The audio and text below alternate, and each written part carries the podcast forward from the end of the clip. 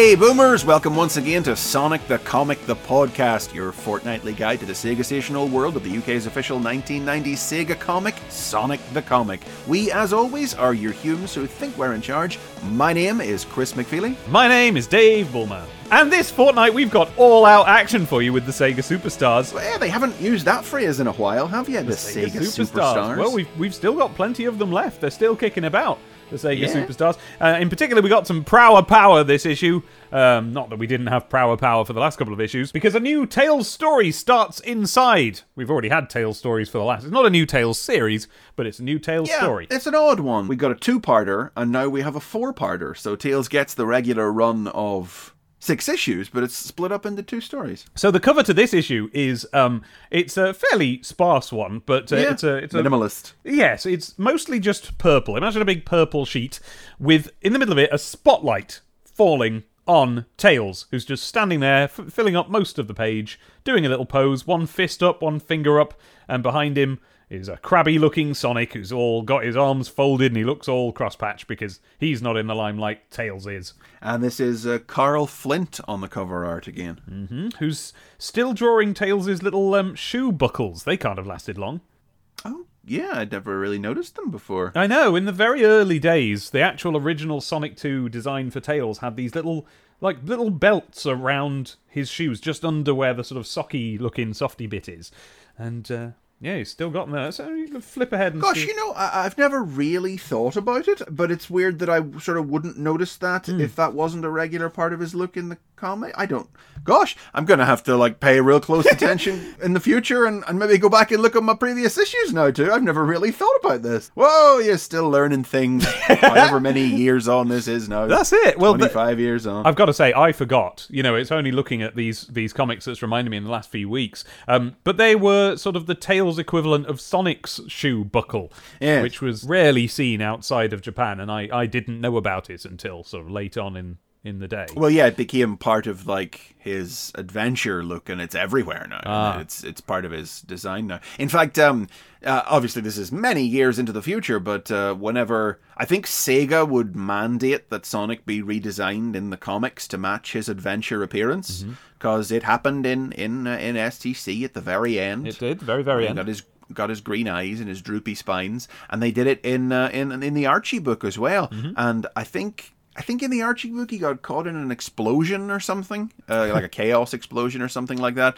But it wasn't like the explosion actually put the buckles on his shoes in the Archie. I was comic. about to say that we can't make fun of that because that's our origin story, but No, uh, no, no, the the, explosion mutated his shoes to give them buckles. Yeah. I think we, I think we won that one. I think we won them all. Um, oh wait, except longevity, we lost that one, yeah, and uh, you know worldwide acclaim, we lost that one. I mean, yeah, but But they're wrong. Um, Control Zone. It's all about what's coming up next. yes, we've got the, the usual bar on the left that's welcome screen, which is where the editor or whoever it may be just blithers on for half a page. But then, It's Megadroid, Dave. oh yes, Megadroid. beg pardon, It's the Megadroid. it's the very real character of Yes. real life character You mean and personality. you mean real life person, not character? That that's that implies he's made up. I don't know. Megadroid's a bit of a character. He is. And then in the middle, you've got this bar saying STC News, which to me implies, because it's not the first time we've seen it, that they've stopped using the welcome screen for STC News, but they haven't. So no, no, it's it's uh, it's the same thing, and then uh, it's expanded upon a little because the news in in uh, both the welcome screen and this uh, this other block is that coming up next issue. Uh, we have two new strips. Uh, as we were told last issue, the new game Eternal Champions is getting a strip.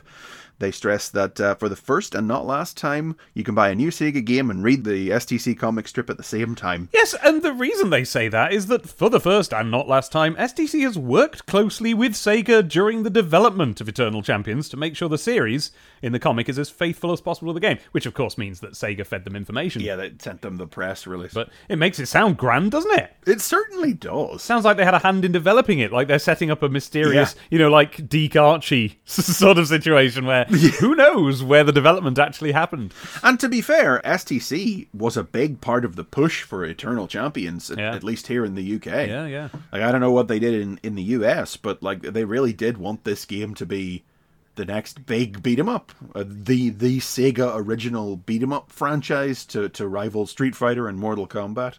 Oh, bless them. Bless them, but but they they pushed hard on it, Yeah. uh, and uh, and STC was a big part of the delivery uh, method for that. And they, they but they also tell us further to that point that the Eternal Champions, uh, EC, they start calling them here, or the Champs, uh, they're getting their own special issue, forty eight pages of strips, features, facts, and tips. Uh, coming soon. Uh, you cannot afford to miss it, and neither can you, boomers, because yes, we will cover it. Yeah. If we can get hold of it. And uh, then I'd actually, I, I mean, I knew that two two strips were ending in this one, and I just sort of hadn't been thinking about what was was coming next. know, and it's yeah. Shinobi. Shinobi's Yeah. coming back. Yeah, Brilliant! I'm really to that. looking forward to Shinobi. Yeah. But that does mean that Ecco and Golden Axe are both ending, so we have the final chapters of those uh, this issue. Oh, and there's no room to tell us about Sonic the Poster Mag out next month. That'll be the third issue of Sonic the Poster Mag. Oh, already. I know, yeah, I felt like there was more of a gap between uh, the first two and the third. Heck and golly, we'd better start working on a episode for that then. Yeah. I mean, all the poster mags just now come out this year in 1994. Yeah. Uh, it feels like, you know, in our memories, it feels like the poster mag was around for a lot longer as a companion piece, but no, uh, they did two issues at the end of 93, and then uh, the rest of them, I think there were only seven more. Um, they all came out in 94. Yeah. But once again, keep your ears open because we do plan to cover all of the poster mags and any other specials that happen. And uh, and then yeah, yeah, the, the other sidebar on here is just telling us about the new Eternal Champions and Shinobi series. It says that he's going to be visiting Tokyo, and I'm quite interested to. Uh, well, I was I was going to say I'm looking forward to seeing that, but now I realise it'll probably be Tokyo of the distant past, not the cool, interesting Tokyo of today. Well, it's not that far in the past, Dave. Shinobi doesn't live in the past. Oh, does he not? No, no, it's it's it's set in the present. Oh day. well, then I'm all excited again. Then yeah, let's get some fancy lights and stuff. I mean, I'm I'm pretty I'm pretty sure. Well, we'll find out. I think it is the modern, you know, the neon metropolis of of, of the present day. That's what I'm hoping for. Oh, well, well, look forward to find out now. Yeah. The Sega Charts. Did you notice uh, over in the Sega charts the hat trick of new Sonic games they were promoting a little while back have all Oh. landed? Oh yes, they have, and all at the top except for was Spinball one of them. Yes, uh, Sonic Chaos in at number one on the Master System and Game Gear, Sonic CD in at number one on the Mega CD, and Sonic Spinball only in at number three on the Mega Drive, not even managing to bump Aladdin out of its uh, number two Well, position. it's nowhere near as good a game. What can be expected of it, really? Yeah, but we didn't know that before we had our parents buy it for us. Well, I feel like we could have suspected it because it is just a pinball game, whatever it wants to be. It's got Sonic in it, True. but it's like Sonic and then brackets, but not really. yep. and as a Dizzy fan, of course, I'd already been through this. Of it's like the new Dizzy game, but not really. This is just one of the puzzle games. Like, oh, okay, I don't really need that. Um, and up at the top, in number one on the Mega Drive, is FIFA International Flipping Soccer. Yawn. Time is a flat circle. oh yeah. Oh god, FIFA. Of course. Oh, I didn't even. Oh no, that's still going on. Gosh, the fact you notice how it doesn't have a date after it. Does that mean it's the first FIFA game? I should have thought so. Yeah, unless unless the international is the qualifier. Uh, maybe, yeah. Oh, I don't know. No, Uh, football qualifier. That's a football joke, isn't it? That I that- just did. oh, yes, you did that. yes, thank you. A purpose. football joke. Yes. Mm, sports and such. Yep. Offside. Um, um, red card. Go. Sonic. Casino Night, Part 1. Written by Nigel Kitching, art by Richard Elson, letters by Elitta Fell.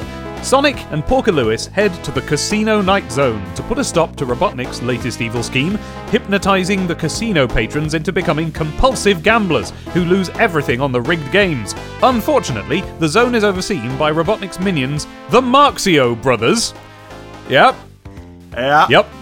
Who put Sonic through the ringer with a Badnik army and a giant pinball machine trap.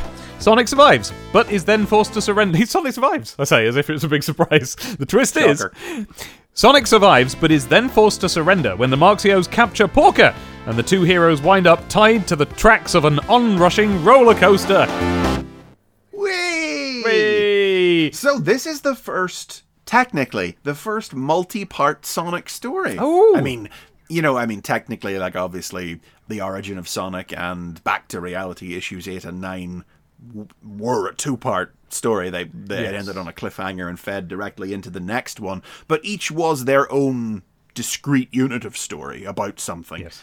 Um, whereas this is a real two-part story where the, the Says story part is spread one out. at the start. Yeah, it says it says part one in the title is what I'm getting at here, and it is the return of the Dream Team, Kitching and Elson. Yes, and they'll be around for a while after this, as I recall. Elson drops out for 20, but Oh. then, yeah, he's on it through till 28, maybe? Oh. Yeah, after that. Yeah, we're on a big run of Kitching and Elson issues. Because this is, um, we're not quite to the next big transformative step. Like if the last round of uh, Kitching and Elson stories was the first big transformative step that took us from episodic adventures that didn't really mean anything to changing the whole base premise of the comic. In a few issues' time, we'll have the next step again that takes us up to level three, as it were. But this is kind of like the prologue to that, as little things start to creep in. One of the biggest uh, tales of all, uh, we'll we'll say it now, is Porker Lewis starts wearing a leather jacket. He does his little leather jacket. His little leather jacket. Uh, you know, and we've never really talked about it, but but it should be uh, stressed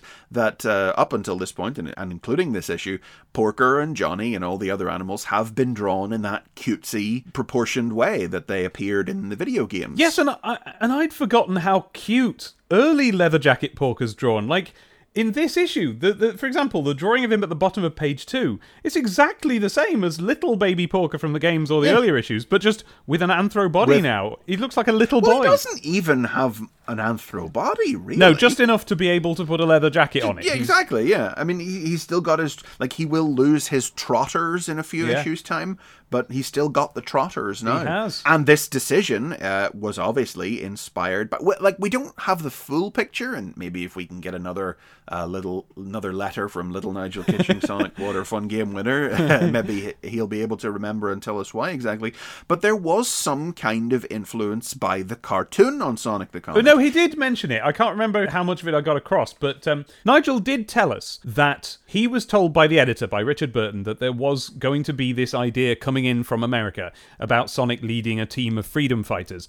And Nigel wasn't into that idea. Um, but it was something that he was asked to do. But uh, clearly, with a lot of flexibility, because the freedom fighters, the freedom team we end up with, are just nothing like or to do with the American one. Yeah, it's just the basic idea of him being uh, the leader of a, a group of freedom fighters on a, on a, on a Mobius controlled by Robotnik. That's right. And it really kind of organically grew out of what we had already because they were already starting to move in that direction. and that is why you and I, I mean, we're, we're a little ahead of ourselves, but largely speaking, that's why you and I and other British fans who never got on with Archie were okay with this premise coming in because it grew organically out of what we had been presented already. It grew out of the world of the games Yeah.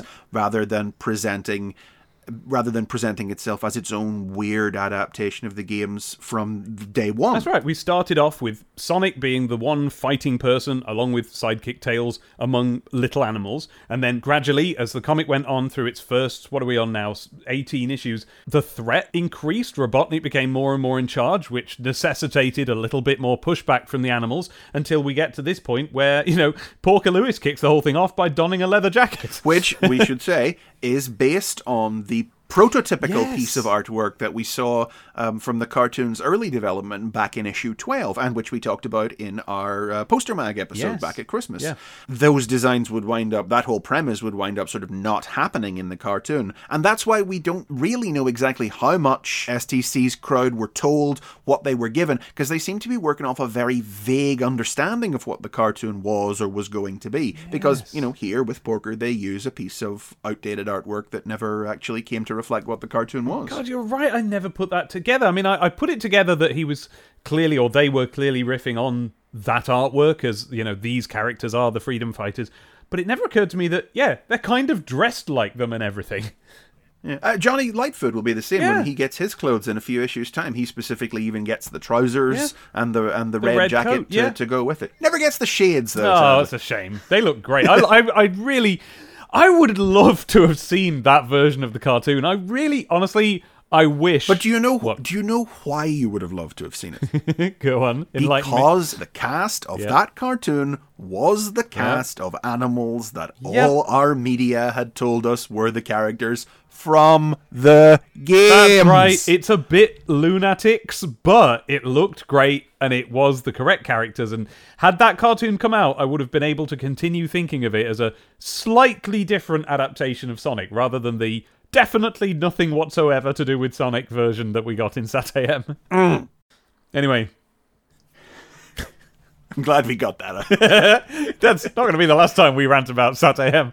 no, no, but but uh, it's just an important point that I've. But um, this is also the first appearance of some of perhaps the most memorable original characters that were created for Sonic the Comic.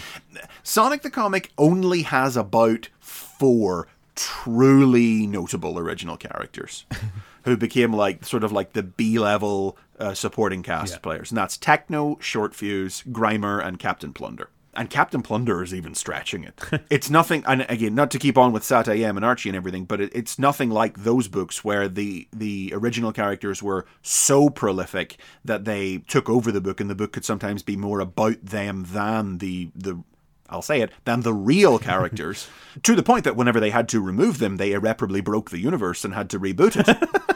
But at the same time, don't misunderstand what I'm saying to be that there should never be original characters in Sonic, because Sonic has quite a small, se- certainly at this point in time, Sonic has only quite a small central cast of characters, and you have to create original threats and villains oh, and yeah. supporting characters to inform, if you simply if you want to keep telling stories about him on an ongoing basis. We've had characters like Terradroid and the Octobot and the Omniviewer Megatox. and Megatox, and th- that's fine. You know, you've got to do that. And here we have the Marxio brothers.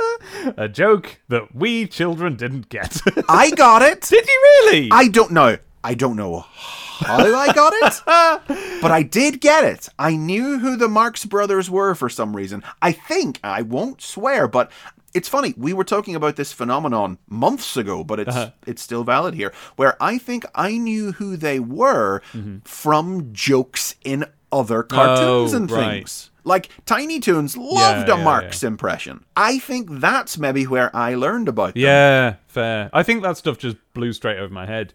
I'm one of those people who still keeps finding out that things I thought were original in The Simpsons were parodies, and it disappoints me every time. So, I yeah, I think that just blew straight over my head, and I thought like, oh well, this t- Tiny Toons has invented some men today. But with the Marxio brothers, I didn't get the joke.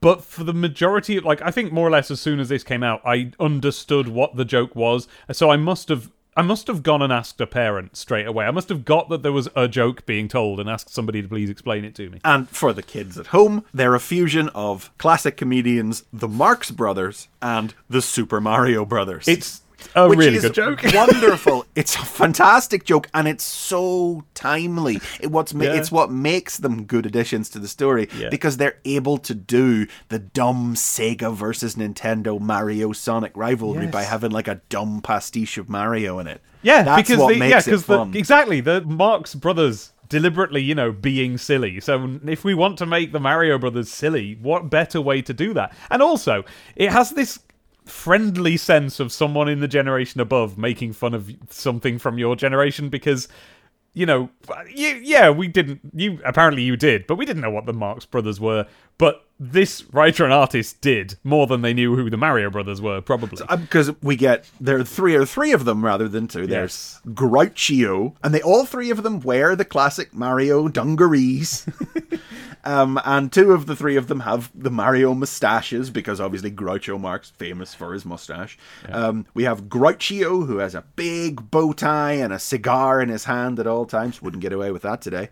We have. Uh, I've always pronounced it Chiquio. same i don't know i think well because it's chico isn't Yeah, it? because it's Chico. That's the one that always worked more written than spoken. And he's like the, the Italian accented one, and they they they, they wrote his accent out phonetically. So Yes, I, I- because Groucho just talks like Groucho Marx. yeah.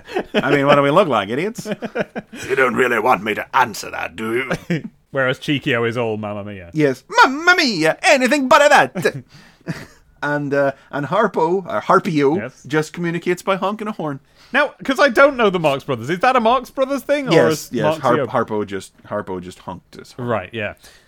Um, and oh, by the way, I've only just noticed this now. The so, by the way, uh, if you haven't actually got the comic to look at in front of you, these characters are literally just introduced with inset pictures into what is a half-page big introductory image of the of the casino. Another brilliant depiction of a, a zone from a Sonic game Yeah. by Richard Elson here. But they have these three circular panels that their faces are in, and I've only just noticed that those panels have got little. Uh, they're balloons, so they've got the little nozzly bits. Oh god, I've never noticed Yeah. that in all these years. Look at that. Yeah, each little inset circle panel is its Yeah, own balloon. because there are balloons flying around all over in the drawing of the Casino Night Zone. Anyway, Oh, and of course the uh, the Marxio brothers are electricians, not oh plumbers. yes, of course, of course, of course. Apostrophe in the wrong place there though. And Marxio bros. Oh dear. The Marxio bros what? so they're great. They're a lot of fun. I think we, we would see them a couple more times in the history of Sonic the comic. But Yeah. basically, the fact that they recurred makes them some of the first uh, uh, notable original characters. Yeah.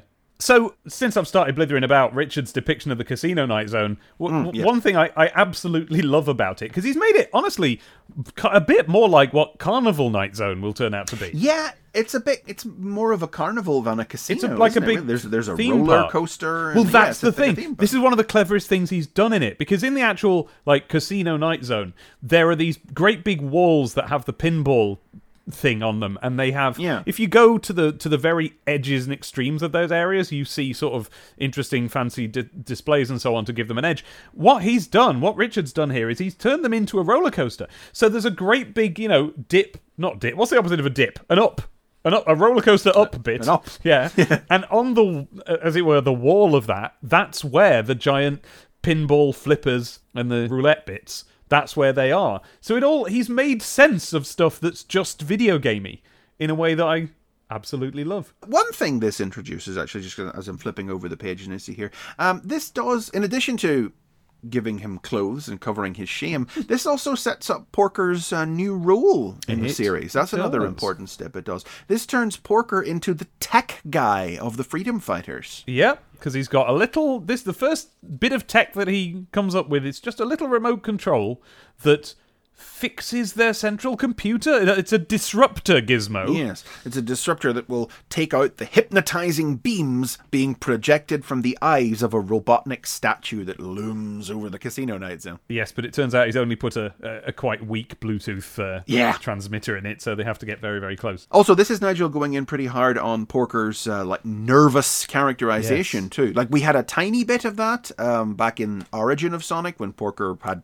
good cause to be nervous as Sonic was about to take them off to the special zone. Mm-hmm. And who knows if he intended to set out making that Porker's thing or if that was just a, a situational moment. But but with this issue, it really does become Porker's thing. He has a little bit of a stammer. Yeah. Uh, he's he's always deferential and apologetic. Yeah. Porker is the, the timid tech guy of the Freedom Fighters. His design hasn't quite evolved all the way, but this is the, the evolution of the character into his final form. And uh, yes, it's interesting to see Richard try and draw a pig with trotters working a piece of computer equipment.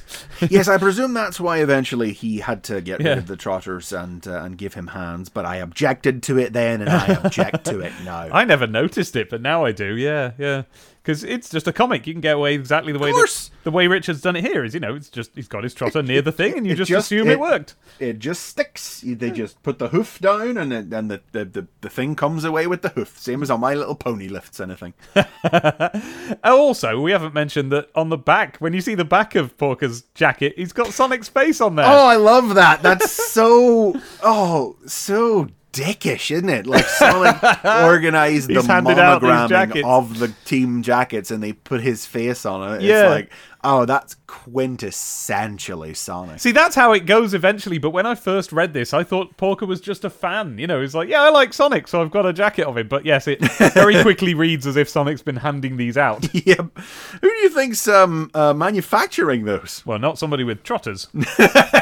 Yeah, Porker didn't uh, didn't hand stitch that patch on there. And by the way, readers, leather jackets come in different shapes and sizes. This is a, you know, early 90s leather jacket. Oh, so it's yeah. got like metal studs all on the back. It's all studs and zips and lapels. yeah. A proper biker jacket.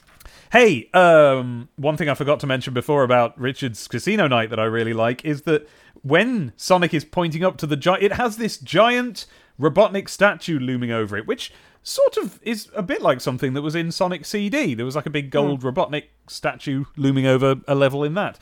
But um, yeah, here we have this giant Robotnik statue, not gold. It is. It's got swirly eyes. It's what's hypnotizing everybody. And uh, as Sonic points up to it, you get this you know perspective view looking up what I mentioned before the uh, the the flipper on the roller coaster. And we see that a rabbit just a random rabbit is being flippered up into the sky which just sort of implies that it's one of the games you play here rather than just something because it always when you're trying to world build around the Sonic games you're always you you're gonna hit this moment where you're like wait a minute why has anybody built this equipment that only Sonic, a, a man who can roll into a ball and be pinged around as a ball, what else was supposed to be pinged around by this giant pinball equipment? And uh, the answer that Richard gives us is anyone who wants to go. Yep, that's it's just a means of transport around the zone, apparently. Yeah, in fact, the way it's drawn, he could even be using it to board the roller coaster. Like perhaps the Yeah, roller maybe. coaster just rolls at all times, and you just flipper your you way up to onto it. bounce your way on. Anyway, it's great.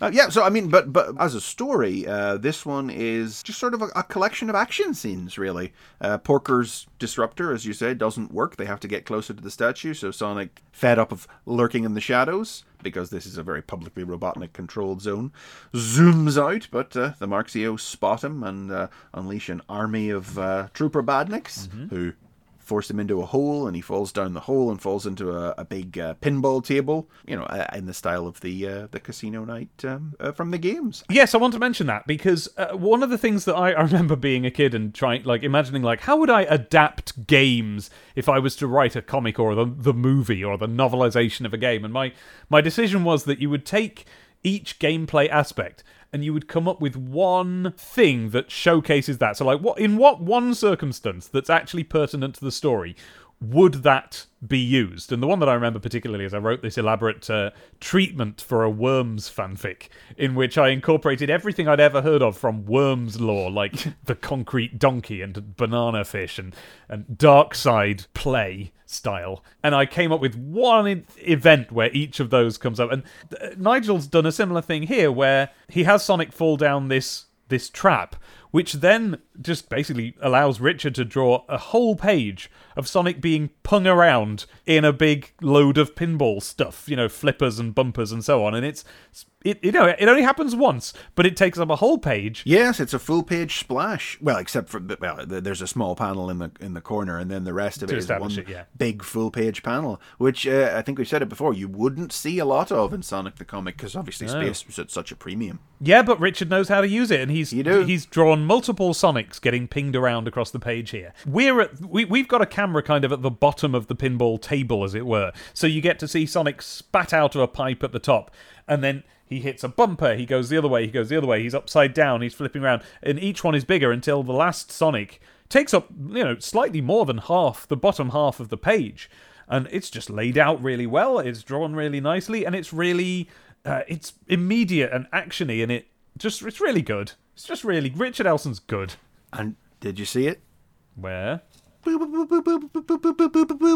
Sonic's eyelids watch blue eyelids blue eyelids today. Uh, so that's yeah, they're blue. That's all we got. But th- they're still blue, even now at this point in the game. Whenever things are getting changed up, Yeah. still blue. so when are they going to turn flesh colored? So, um, and by the way, uh, in real life, outside the podcast, uh, a couple of weeks ago, I discovered something which I sent to Chris, which is: Are you aware, listeners, um, that the game Sonic Adventure? Uh, came out for the Dreamcast, but then was changed for a re-release on, I believe, the GameCube, and that is the version that's most commonly available now on things like Steam. And so, when a lot of people play Sonic Adventure, it's kind of unfair because they're playing an inferior remake, which you know really was inferior. Quite a lot of it looked and, and felt a bit wrong.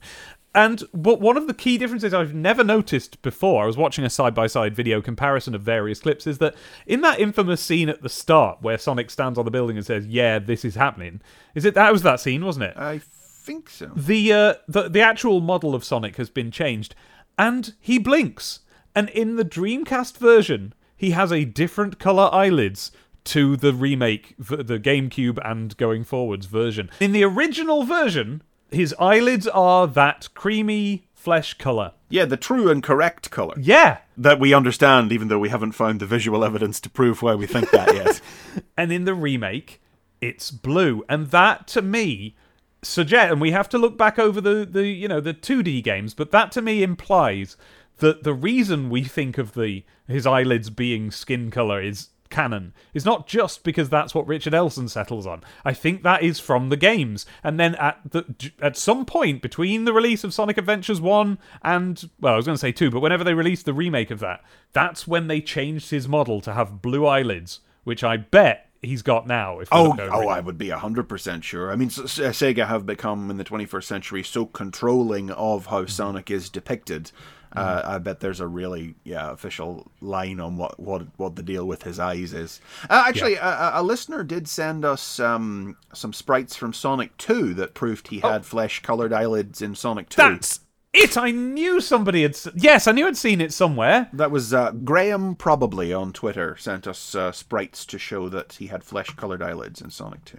But they're blue for now. But I'm, I really, I, I need to find out whenever Elson started doing them flesh-colored. Yeah, if he did, maybe we just made it all up. He must have done. There's no way we could have this mental image of them as flesh if if he hadn't. yeah, I definitely remember it. Must have been. I remember him like clutching his head or something, like he's been hit. Yeah, I think you know. I think I've summoned up the same mental image of the same panel you're thinking of, but I can't remember where it's from. No. Oh wait, wait a minute.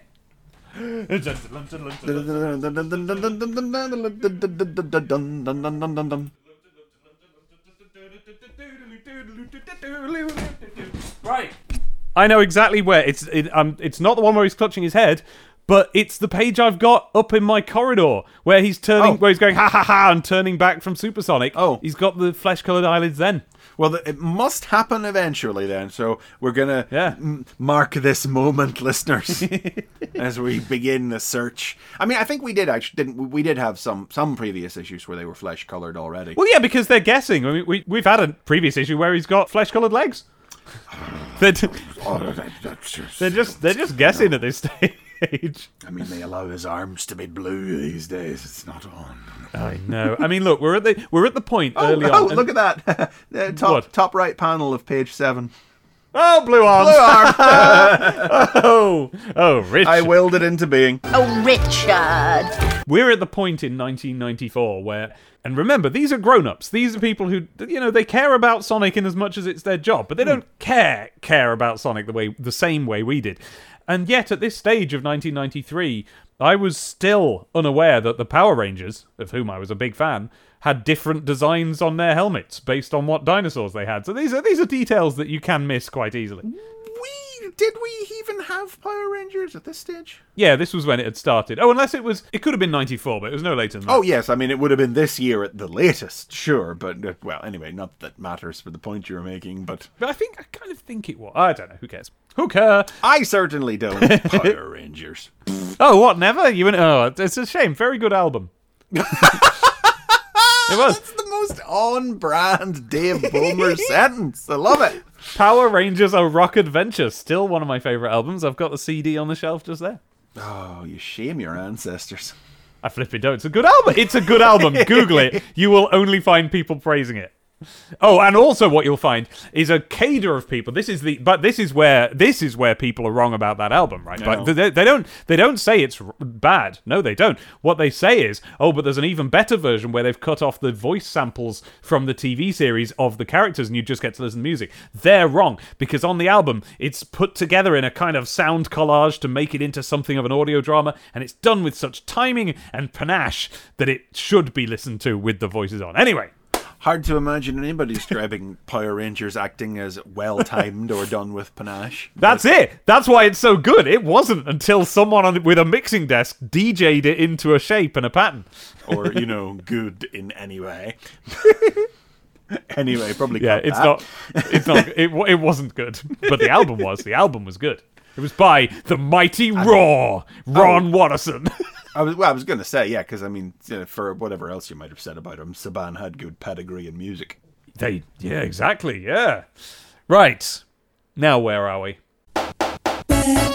Sonic the Hedgehog. Oh yeah, I, I suppose I ought to mention that the uh, the cliffhanger, being as this is Sonic's first cliffhanger, It's the most classic cliffhanger there could Yeah. ever be. Uh, he's literally tied to quote unquote railroad tracks. Yeah, yeah. There's a roller coaster speeding towards them, and to make I, now when I this time was reading it, I looked in the roller coaster expecting to see you know a laughing Robotnik or something, but no, it's a couple of innocents who are going to be Yeah. just as horrified A rabbit no walrus. as uh, Sonic and Porker are to see what's going on. Because Robotnik wouldn't come out and do that himself. He rules the planet now. He's got better things to be doing. He only appears in this issue over a view screen, giving the Marxio's orders about uh, how, the, what does he say? The, the Casino Night Zone raises a lot of money. And I'd be extremely unhappy if he lost it.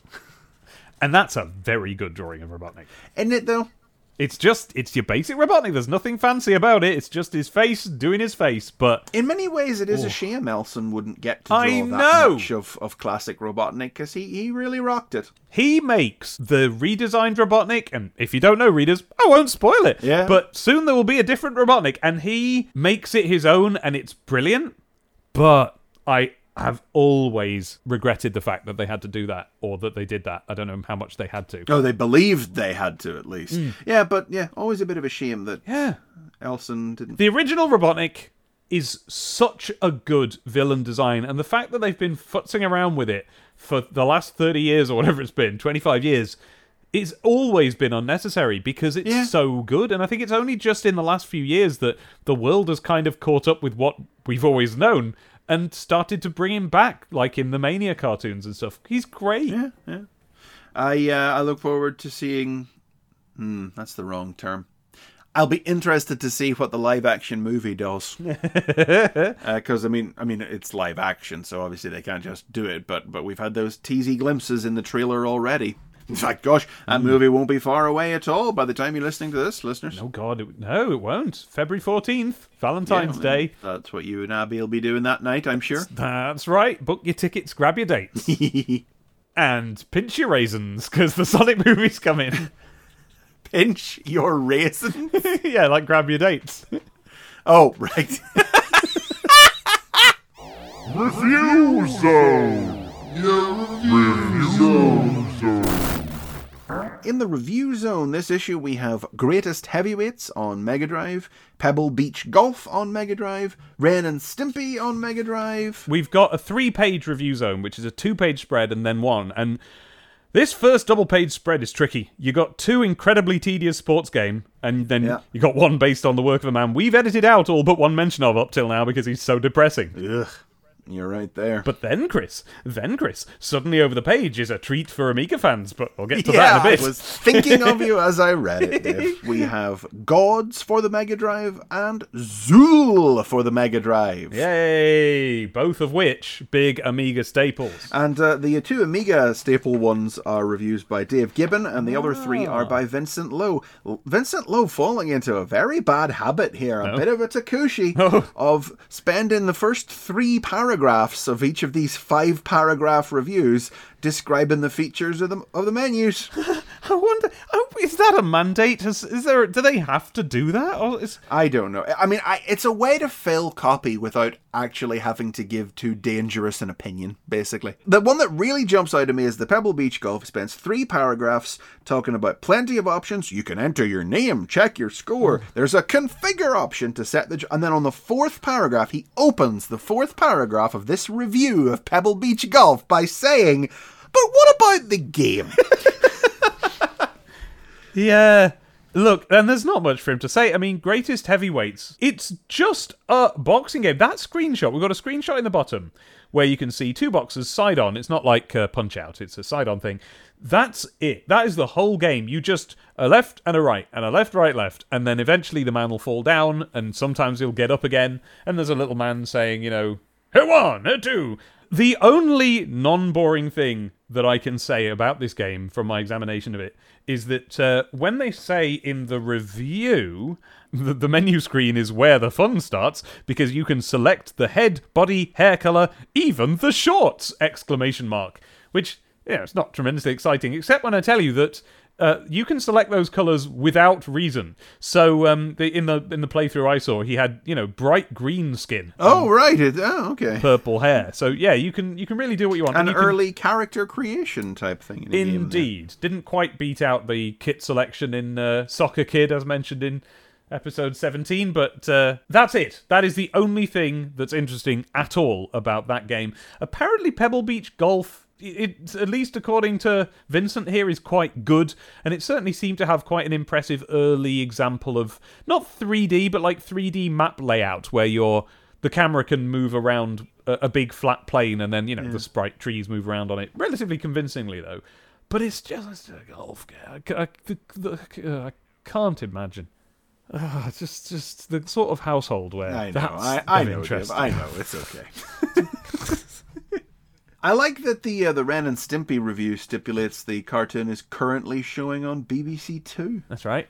Yeah. where I think most of us probably encountered it, not having Sky back in the day. Nope. Moment in time with that one. Yeah. Gods and Zool, I assume I know a bit more about than you do. I would assume so. Well, I'll tell you. So, Gods. I don't know much about Gods. I just know it has a very iconic uh, theme tune Eh? called Into the Wonderful, which features a man going into the wonderful.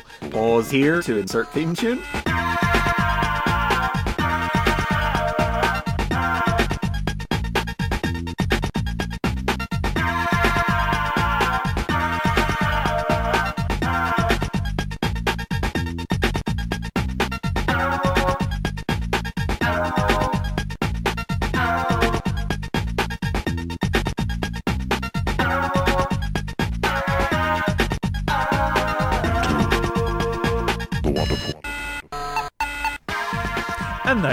It was uh, on the Mega Drive. It goes like this.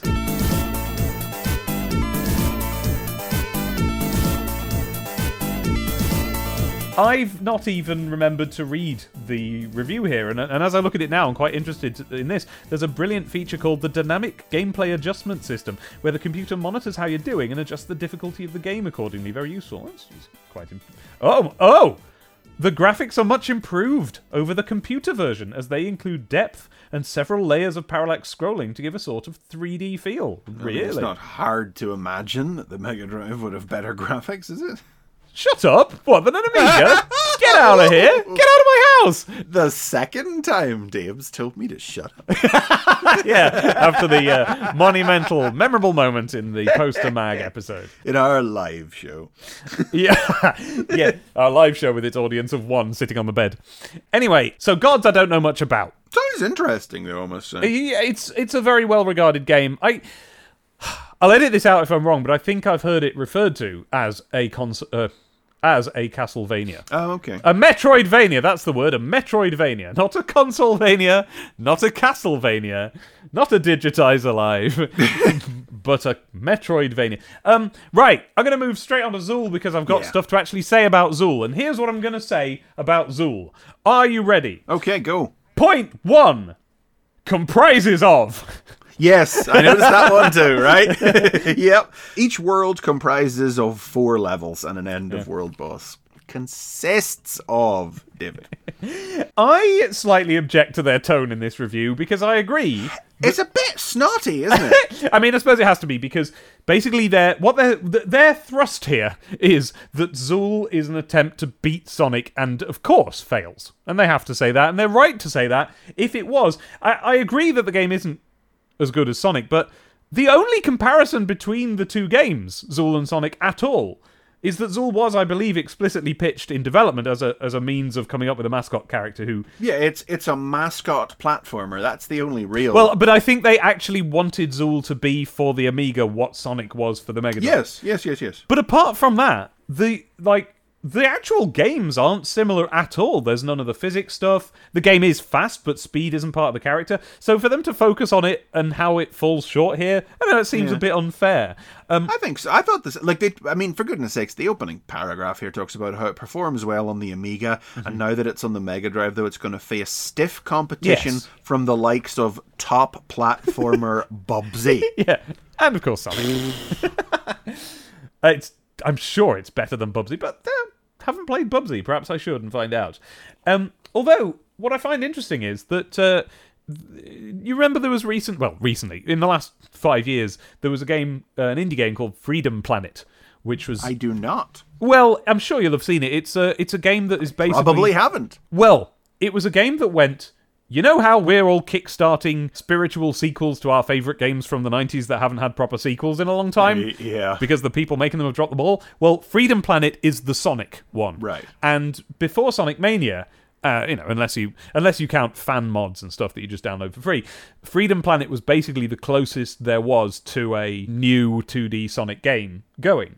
But in order to distance itself from Sonic, so that the lawyers didn't come calling, they you know added a couple of you know or changed a couple of details and stuff. And honestly, the things that they did make it more like a Zool game. So you've Oh, got right, a character who can uh, hop up a wall. Uh, you've got lots of uh, you know floating items to collect. You know, not just rings, but Zool style, lots of different things that.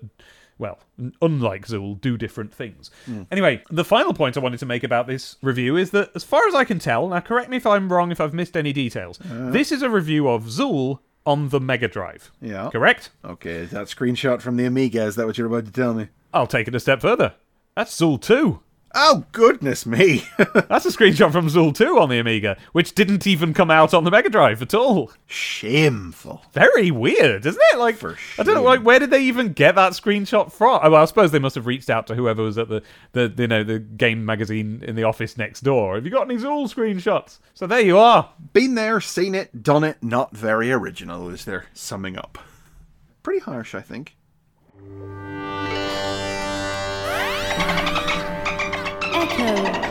Dolphin. Ecco the dolphin, he's a f***ing dolphin. Ecco the dolphin, he's a fucking dolphin.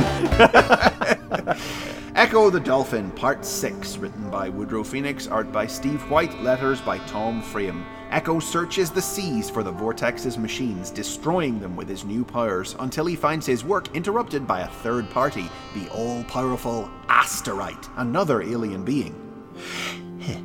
Impressed by Ecco's power, the Asterite makes him an offer. If Ecco can recover the Asterite's Black Pearl, Arr. long ago lost to the dark reaches of an ocean trench, the Asterite will help the Dolphin defeat the Vortex. It's an offer that Ecco cannot refuse. Mmm, Ecco. He's a dolphin. I say, what a dramatic opener Yeah. on this one. When the great song of the dolphin kind records the battle against the vortex, this day shall prove to be the most pivotal. The day Ecco discovered his true heritage and destiny to be avenger and savior of his species. Yes. Oh, bloody hell. That's Yikes. great. And then only slightly undermined by at the bottom the uh, the slab of alien technology, effin and jeffin.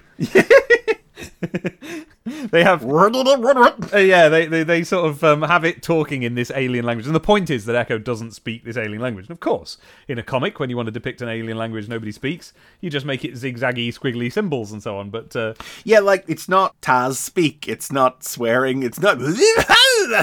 and they're not even arranged in a line, you know, like English. No, it's just a cluster of shapes. It's really cool, but I'm afraid it does read like a sort of computer swearing to me. heckin' dramatic though, Oh. where where Ecco like turns on it and and the water like roils red around him as he fires his sonar at it. Foul destroyer, your day is done. You know, The end is upon you. you know. no, it's it's it's really it's kind of hardcore. but his sonar bounces off the machine because uh, the asterite has Yes. intervened. Now the asterite is a character from the Ecco games. It is uh, it is like a giant DNA helix made up of, of black spheres, and the comic presents it as a kind of um, kind of like like the Watcher from Marvel Comics or something like that. Uh, an ambivalent, neutral third party that observes and learns. Yeah, it's this giant, quiet, observing, godlike thing. Echoes like a From which strange seas do you come? None that are known to you, small one. So you are in league with these monstrous devices? No, but perhaps I should destroy you both and end your bleatings of enmity and battle. Like, yeah. mhm, yeah. That's really cool. Really. Like I like Ecco's always been a great strip, but I don't know it got really cool this issue. yeah, he's going around burning the sea in his wake, and then this giant, and it's this, it's like many, many times bigger than him. Imagine this giant. i- Imagine a DNA helix, but like several loops of it, all going up upwards. So the, the Asterite, recognizing Ecco's power, explains that it came to Earth in ages past and disseminated all of the little pearls that make up its being throughout the oceans to gather knowledge, and then gathered himself back together again. Itself, th- themselves Yeah. back together again. But one pearl did not come back, and it asks Ecco to recover this missing pearl. And this is a, again, this is a plot from the game, but uh, the way it unfolds in the game is that it is it is after this point in the game that Ecco travels back in time and meets the Asterite in the past, and it attacks him, and he is the one who steals the missing pearl and brings it back to the present. Uh, that's how it works in the game. But the, the events of things have been shuffled around, so um, we will find out why the pearl has not returned next year. For this is the final chapter of Ecco that just ends on a big ol' honking cliffhanger. It says the end at the end of it, but it says swim with Ecco again in STC soon. And actually, Megadroid's introduction on the welcome screen said Ecco comes to the end of the first part of his story. Yes. So uh, they knew what they were creating here was essentially a two serial adaptation of the game. I wonder why it took so long to get round to it. I mean, I, I do remember as a youngster being a bit frustrated by this, to be honest, because it didn't have an ending. It just said it'll be back soon. And it just when things have just got good as well. Yeah, this whenever the whole premise has been ramped up, and now I would have to wait something like eighteen months before I would, uh, and that's that's an unimaginable length of time when you're eleven. Well, yes, you're not going to be anything like 11 by the time it happens. And, you know, you're probably going to be 13, which is like Yeah, I would have been. completely different. You're a different person. And um, it's a shame because it also means that, you know, a lot of the readers won't remember what went on Yeah. before or That's simply wouldn't it, have yeah. be- it would have been a totally you know totally new roster of readers by that time perhaps Mm. I, but I suppose it is a it's a serialized comic, so uh, not just Ecco. I mean Sonic the comic Yeah. in general. It, it is a serial, so every issue is always going to be somebody's first. So yep Whatever. Uh, they should have just kept printing those trade books that's the thing and they never did yeah, they never did. Uh, oh i think they are the Ecco book it'd be lovely if the whole thing Oh gosh, if they could put all twelve issues in one book. Oh, I mean, I'm really looking forward to to the second half of Ecco. It's going to be a long time before we get there, but it's been really great getting to go back and revisit Yeah. these first six parts because uh, it really did uh, live up to my memories of it, and to be able to compare it to things like Farthingwood and nature books, and I, to learn that Steve White was a paleo artist, it's cast new light on it that has only served to illuminate all the things I enjoyed about it back then. yeah we'll miss you Ecco come back soon we know you don't but do News Zone. Oh gosh, Dave, the news. Uh, Okay, we're gonna square with you here, listener. This is this is a lot of text, and we're just going to have to skip over a lot of it because Yeah, the, the- like, I, I, like I'm I'm not 11 anymore, but there aren't enough pictures on this page to keep my interest up. It is essentially it's just a list of what's coming in '94 from all of the uh, From all the of top software publishers. houses. Yeah. Uh, Ace Newshound Gary Penn has checked in with all the top software houses to find out what they've got coming in '94, and also there's a list of. I mean that that's that's two that's three quarters of this double page spread. Yes. The other quarter is new games being added to the Mega CDs lineup, such classics as Double Switch, Double and Switch. Dracula Unleashed. And by the way, uh, Double Switch, uh, it says here that it features Corey Himes, who doesn't exist, or at least isn't the actor in this. It's actually Corey Haim, the famous actor. I, I didn't have time to check it before we started recording. I assumed it was Corey Haim's when It they is. called it a Hollywood vet. That's right. Yes, It's also terrible. it's. Uh, I I had a look, but so I had a. look- I looked at the Mega CD games that they mention here. Double Switch. They say it's similar to Night Trap. It kind of is. These days, it gives me um, Five Nights at Freddy's vibes because what you've got is a mansion with cameras. You switch between them, but the interesting thing is that there are these rolling videos going on Yeah. In each room, and you can just switch between them to see what's going on. And I don't just mean like camera footage, like as if it was a security camera. I mean full production, characters turning and saying asides to the camera. But you yeah, could like just, Night Trap. but you can just cut in and out of them, and it's I don't know what you're supposed to do. People fall into traps. yeah, There you the idea is that you you have to be looking at them at the right angle and the right time to prime and activate traps to Right. trigger new pieces of video. The Game Grumps did a playthrough of it a couple of months ago. Oh, did they? Oh, well, that's Yeah. timely, isn't it? Yes, well, I mean, timely for 26 years ago, Yeah. but uh, timely for us. And then there's us. Wonder Dog. I've mentioned Wonder Dog they before. It's- reviewed that last issue. And then uh, Dracula Unleashed. I, I looked it up. It looks like a lot of fun because it's an incredibly dodgy Dracula film that you, you know, press the odd button in. it's uh, it's like that Sherlock Holmes game she talked about. Before, It is. isn't it? It, It it is. compares it to it here. And finally, Jurassic Park. I mentioned before that there was a Mega CD version that didn't resemble any of the other games in an earlier episode. Ah, you did, yeah. The blockbuster movie of 1993, brackets and all time, which was uh, when they wrote that, it was just a bit of hype talk, but really didn't turn out to be so far off the mark. No, yeah. Some of these things are a nice snapshot, you know, being reminded they ma- that they made a game of Maximum Carnage, the Spider-Man crossover from that time, Oh. or Terminator 2, the arcade game, or the fact that Judge Dredd was going to be getting a film soon. Yeah. Um, or uh, th- the fact that there was a video game about True Lies and The Last Action Hero and Cliffhanger. Yeah. So what we've got here is this is divided up into like here's what's coming from Acclaim, here's what's coming from Konami. Uh, under the Gremlin section, and they're the people who make uh, Zool, and it says apart from the Master System and Game Gear conversions of the top-selling platform Zool brackets, you may remember the Mega Drive version released by Electronic Arts at the end of last year, and you may remember that it was I, I may, because it was on five pages ago. bafflingly reviewed in this issue, even though apparently it's more than a year old. Wonder why they did that.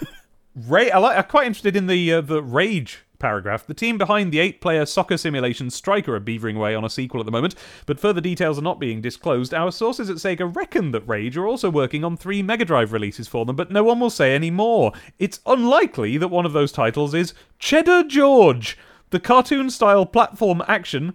a- action platformer, perhaps? That, maybe that's what they meant, yes. starring a mouse called, you guessed it, Cheddar George, has been on hold for many months. Well, I looked it up. Uh, I was gonna assume you did. there's no such game, so Cheddar Never George. happened? No, not well. All, all the Google hits I found had nothing to do with this. There's something called Cheddar George somewhere in the world, but it isn't this. I do not think this game happened. What? What a shame! Wouldn't that? that interesting to find out. I'll see if I can dig up any insider information. I would assume they probably just reskinned it, to be honest. Wouldn't you think? Oh, I bet. Have you heard, by the way, incidentally, of a disappointingly bad game called The Ninjabread Man? Yeah. Oh, good gravy. Yep. Yes. Yep. Now that you've said it, I've suddenly remembered. Yes. Well, that came out on, I think, the original Wii, and uh, it, people just didn't like it. Well, it just so happens that that, earlier on in its development cycle, was Zool 3. Really? That is extraordinary believable. no, that's yeah. I can really see that now that you've said that. Yeah. Yeah. Uh, Virgin Interactive Entertainment, they have a game called Jam It, one on one basketball with a difference, a streetwise attitude. Real players. Yeah, because that's in short supply. In It is, isn't it? 1994. Isn't it? Uh, real players were filmed and digitized to create the three characters, Slade, Roxy, and Chill, each with their own distinctive brackets spoken phrases such as Oh, God. We're gonna kick your butt, man, and Mama said knock you out. The array of moves includes barging and slapping, brackets exclamation mark brackets, and there's an option to play cutthroat, a one on one on one, with two CPU controlled characters. Jam it is pencil in for an Easter release. I looked this one up, and actually, looks quite good. Oh, okay. I uh, Because uh, they focus in on so, such the dumbest things. Yeah. there, you know. well, Hey, kick your butt, no? and, that, and that's exactly that, that is what it sounds like. But like something about it, e- even, even though it's a sports game and you know I don't care about those, something about the fact that it's just two guys on a street somewhere with a basketball hoop pushing each other and calling each other names. Uh, it could just be that when I looked at it, I recognize it from maybe Games Master or Bad Influence, Oh, that sort of thing. I feel like I've seen it being played, and that's what I'm responding to. Unusual promotion here of an individual man called Archer McLean. Archer McLean is not a name most Sega owners will recognize, but it's going to be a household one before the end of 1994. No, it's not. Well, I'm sorry, Archer, it wasn't. Um, he's he's the much admired designer and programmer behind such home computer hits as the fast, slick shoot 'em up Drop Zone, due for release on the Sega formats through Codemasters, and Jimmy White's Whirlwind Snooker, which he's currently converting to the Mega Drive minus Jimmy White's name. And that's what this is about. It's about this snooker game. And like So look, I'm not having a go at Archer McLean for a moment. at all. I'm sure the guy. I am sure he's a really good programmer and he's worth being in the Hall of Fame. I personally, you know, it, it, it may be a shame that he didn't become a household name by the end of 1994. The reason I raise it here is that, like, why they're not giving any reason why it should. They're just saying he's making a Jimmy White snooker game. Like, what's so special about that? I yeah, I couldn't really make heads or tails of that one to be honest. Yeah, you know, it's like the superstar who's going to be converting a random snooker game to the Mega Drive. It's like this one over here by by Acclaim. Uh-huh. Soccer. And then in brackets it says that is to say proper football with a soon to be announced leading players endorsement for good measure. So obviously ah! what came out was so and so's soccer. so and so soccer. I was trying to come up with a hilarious football themed name, but I Oh, failed go, miserably. go ahead. I'll, I'll give you time. I can't. No, it's. I no. Never mind. Leave it at that. but yeah, when you start reading about Archer McLean, you expect like you're going to hear about Archer McLean's whirlwind snooker or whatever. But no, it's Right. just about the programmer for some reason. Right, and if it's the programmer, you expect to hear about a Peter Molyneux Yeah. and this storied Or a career Davy making. Cage. and I'm sure that again, Archer. I'm so sorry. I'm sure you have a storied career. It just isn't mentioned here. There's no reason Yeah, why we're supposed to know who this is. Presented here. Yeah. I mean, I guess he made Drop Zone. Do you know what that was? Nope. No, nor do I. Did I know it then? No, but presumably some people did. I gotta tell you though, I mean, as I, I've always said before, I did used to pore over Sonic the comic and read absolutely everything in it, but Sure. I cannot imagine that I did not glaze over this because I had trouble getting through it. No. More pictures in the news zone in the future, please. It's so much words. It's almost like the, one of those page of adverts for the uh, you know the mail order catalog. bit, right? Yeah. Still, a kind of good on them though for telling us Yeah. all that stuff if we were interested. We're not. Let's move on. Just some advert! Just a page advert! Yeah, a double page spread for Lethal, Lethal Enforcers. Enforcers. Do you remember this? Well, I don't remember, but we were just told about Lethal Enforcers 2 coming from Oh. Konami in the news zone. Uh, it had a Wild West theme, apparently, but yeah, this is a, uh, a light gun game. it is. I, well, maybe it's not a light game, but well, I, pres- I never like I don't know. As far as I'm concerned, those things were always sorcery anyway. I didn't understand how those guns could ever work with your old CRTs. I once was told it was something about. Nope, don't know. But uh, clearly, there's a photo of someone playing the arcade cabinet, Yes. and that does. Well, no, there isn't. There's a photo of someone dressed in a police American police uniform Yeah. with sunglasses, helmet, and gun, which they're pointing. California Highway Patrol type outfit specifically. Like, Yeah, and they're pointing that at the cabinet, but uh, but it has two light guns holstered in it.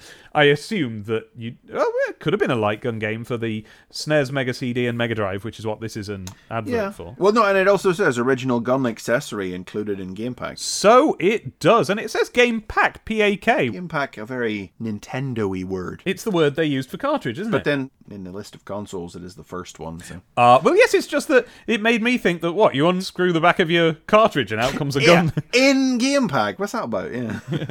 and there's a there's a picture of a a man pointing a gun at you with his red sunglasses, and there's a soldier with a gas mask behind him. Realistic cops on the street action so intense you'll wonder where your paycheck is at the end of the week. Uh, I wonder where ours is for doing all this. I know, right? Putting up with this nonsense. Wow, that is the closest we've come to like writing authentic Megadroid copy. yeah, right. Hey, boomers. Golden Axe!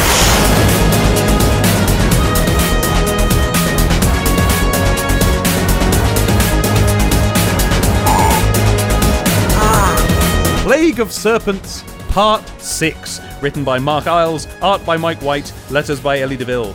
The flock of dragons, summoned by Queen Silpantia, smashes into the Hammerinth, immediately turning the tide in our hero's favour.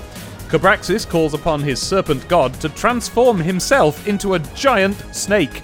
But Gilius is able to chop him in two with the golden axe, and the dragons burn his remains. Gilius saves Yuki from Viprax, and the Queen rewards the pair for their heroism with daggers made of enchanted metal. After reuniting with Axe Battler, the group returns to Rockguard for the funeral of Gilius's father. so this kind of comes apart at the end. Uh, you know, in terms of the serial, like it starts well. It starts well with the dragons smashing in and everything. The dragons answer your call. It's a very strong opening. And the dragons have cool names like Cloud Burner and Wind Scream. Sound like Transformers. Well, it- you know, it. Re- I was going to say this.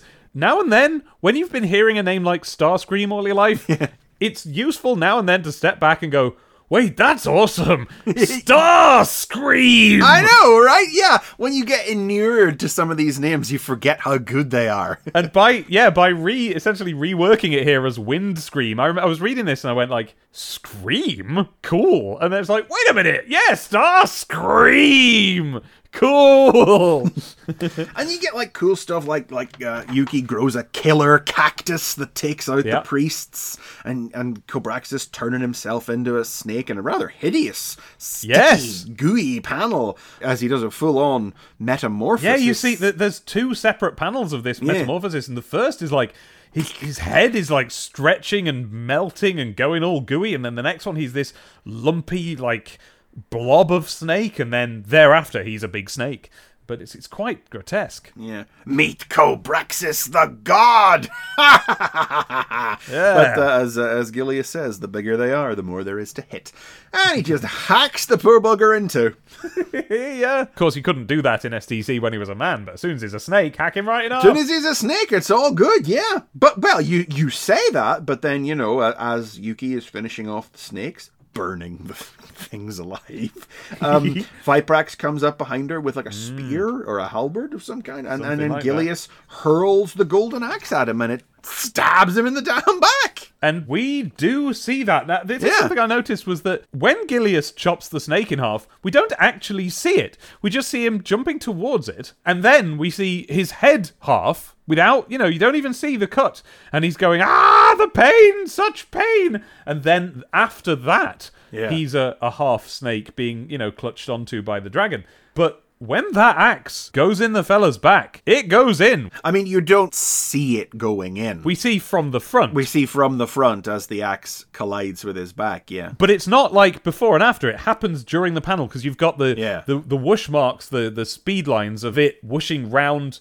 and going in his back, and we we're seeing it from the front. So you don't Yeah. see the the wound, you don't see it embedded, but you see it happen. Those four pages, that's all good. That's wild, crazy stuff. And then there's sort of this this this real damp final page, just sort of they tie off everything in four panels. On the bottom of the fourth page, Yeah. as Gilius sees Viprax go in to stab Yuki, and he hurls the axe and he goes, "No, not again!" And I'm like, "What? What again? Not what? Not what again?" I didn't even get what he was referring Yes, to. Yes, no, I neither did I. Because it turns out when we get to the last page that oh, it turns out Gilius's father actually d- was fatally injured and did die after all. After it being nothing but a big joke about how he was hungry the last time we saw him. Yeah. he just died, Yeah. and it tries to play it for genuine emotion, and it doesn't succeed. Oh, so so the not again you think is him? Don't, don't kill another member of my yes, family. Yes, he's don't kill another member of my family. That's what he's referring to, but it's not a clearly drawn parallel because you have to retrofit it because you don't remember at this point that Gilius's dad was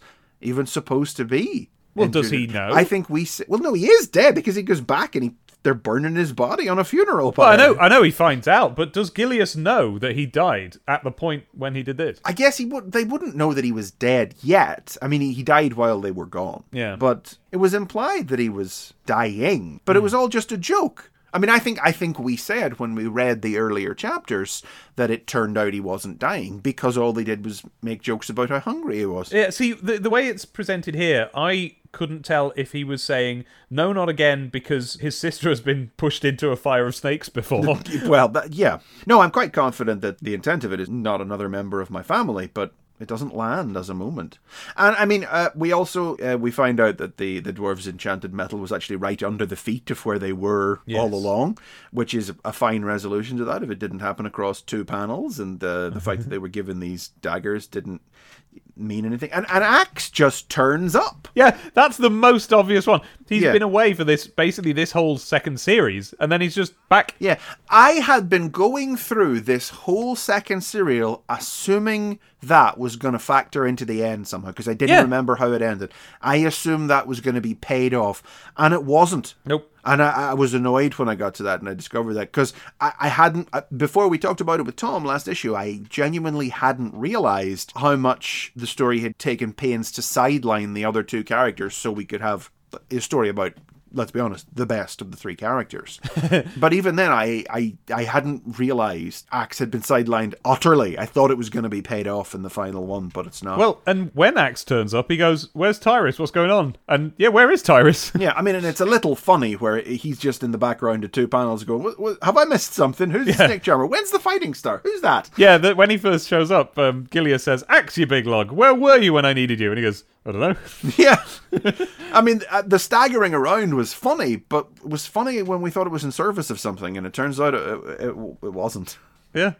Did you spot the little Sonic? I spotted the little Sonic. Yes. Yeah. Second to last, or well, third to last panel, I suppose. Yeah, He's it's- just. It's not like in early Wonder Boy where there was like a Sonic toy on the ground. They've just drawn Sonic leaning against a pillar or tree or something. Yeah. Doing a thumbs up. I think it- I, I, I always read it as kind of a little statue, but yeah, it Yeah. might just be a background Easter egg at the same well, time. it's because it doesn't look that much like him. It's a very, Yeah. s- very Stickman esque version little of Sonic. drawing of Sonic. Yeah. yeah, and we end things with more Legends of Golden Axe soon, and there would not ever be. Oh, is this the last one ever? Yep, this is it for Golden Axe, and to be honest, I'm not sad. I'm a bit sick of it. Like, this has been a good strip, honestly. This Yeah. serial has been a lot of fun right up until it muffed the ending. You see, um, now I didn't mind the ending that much because I thought it was good that it, if Gilius's dad has died, it ends on the dramatic Star Warsy funeral scene Yeah. where they're burning the body, or, or at least there's a funeral pyre. Whether he's in it or not, we don't know. And they end on a food joke. His last words were, "I hope they have good food where I'm going," and he died with a fork in his hand. It's how he would have wished to go. But um, I actually found it quite touching that the last Gilius is the food character joke. He says, All the food will be gone. Let's go down to the feasting hall. The wake will be in full swing. It's where he would be. I like that. That's actually somewhere in between a wah wah wah, they eat food, wah wah wah, and actually quite touching. Well, I like it in the abstract as an idea, but I don't think it lands emotionally because it's talking about a character we didn't know, who we didn't know was dying the last time we saw him. Uh, well, I mean, to- technically we did, but the story didn't treat it like he was, so... Yeah. Interesting. It, it is a bit sad that the last Golden Axe strip was this obvious middle one. Like, Right? with all the characters just being sidelined, the last one should have been them back together again. And getting the golden axe back to the King of Yuria, which is what they were on Oh, their, their mission to actually do, yeah. That's right. Yeah, sorry, the King of Yuria. Is that what it's called? That's the name of the country, I think, yeah. Or the land. Yeah. But isn't that isn't that a word to do with like piss? But it's not spelled that way. it's Like- spelled Y U R I A. like urethras and stuff. Oh no, no, I'm wrong. It's an organic compound with a chemical formula of CONH2 squared. Oh, I imagine that's what they were referencing, alright. Yeah, that'll be it. Uh, yeah, but yeah, I mean, the idea was that when this And series... it's a waste. Urea is a waste product of many living organisms. Yes, it's piss. Oh, well, fair enough, so, but it's the name of the company. It's piss. it's piss. Um, yeah, no, when the serial started, they were on their way back from the adventures in the first one to return the axe. And, uh, like, I don't care that we never saw them return it because it doesn't matter. It doesn't feel like we've been deprived of an ending to a larger story that was being told. Kid chameleon, but um, yeah, wasn't wasn't sad we never got any golden axe. Furthermore, not surprised we didn't. I can't imagine this. Like I think we said already, like this was obviously greenlit from the get go. Yeah. and I can't imagine Golden Axe was an especially popular one with the reading audience. So it's not surprising to me that it didn't get picked up again. I feel a bit mean about my response to it, which is that, like, even as I constantly and consistently say it's well drawn, and I, Lovely art. Yeah. God, it's so good. Like it's so such wonderful classic Vallejo Frazetta barbarian inspired beautifully painted artwork that I can't say enough good things about and rarely have anything negative to say about at all. Go on. and yet, for some reason, I kind of groan whenever it's time to read a Golden Axe because Because it's all real. yeah, It's all it's all like not photorealistic, but you know, like it, No, there- you're at right. times it looks photo reference. Nail on head. It, yeah, it's almost like reading one of those. Um, you know, like when they would when there would be like a problem page in the form of a comic strip, and it was like a, Oh yeah, yeah, like yeah, a, yeah. a teenager's going like, "Do they really think of me like that?" Sort of. Thing. It's like that. I, I just. How do don't- I convince my boyfriend to quit smoking? Yeah, I don't need to read about people, even if they're fighting dragons, and they've only fought dragons in this one. Well, like Shinobi had that great stylization. Hmm. That, that. Yeah. made it feel at home in the thing, and, and um, Kid Chameleon, even in the even in the, or, I mean, the ordinary civilian parts of Kid Chameleon were what gave the whole thing context and made it come to life. Mm-hmm. yeah. But this is, you know, this the, Golden Axe has always not so much at the very start, but cer- very quickly as time has moved on, and certainly at this point, Golden Axe does feel like a comic that has wandered in from another magazine. Yeah. And now wandered off again. yeah, never to be seen again. Wandered off into the woods. And because it's our last chance ever, we are going to end on the best version of the Golden Axe music released back in the day. This is Jeroen Tel's C64 masterpiece, written in a few minutes in the middle of the night on a school night, and better than the rest put together.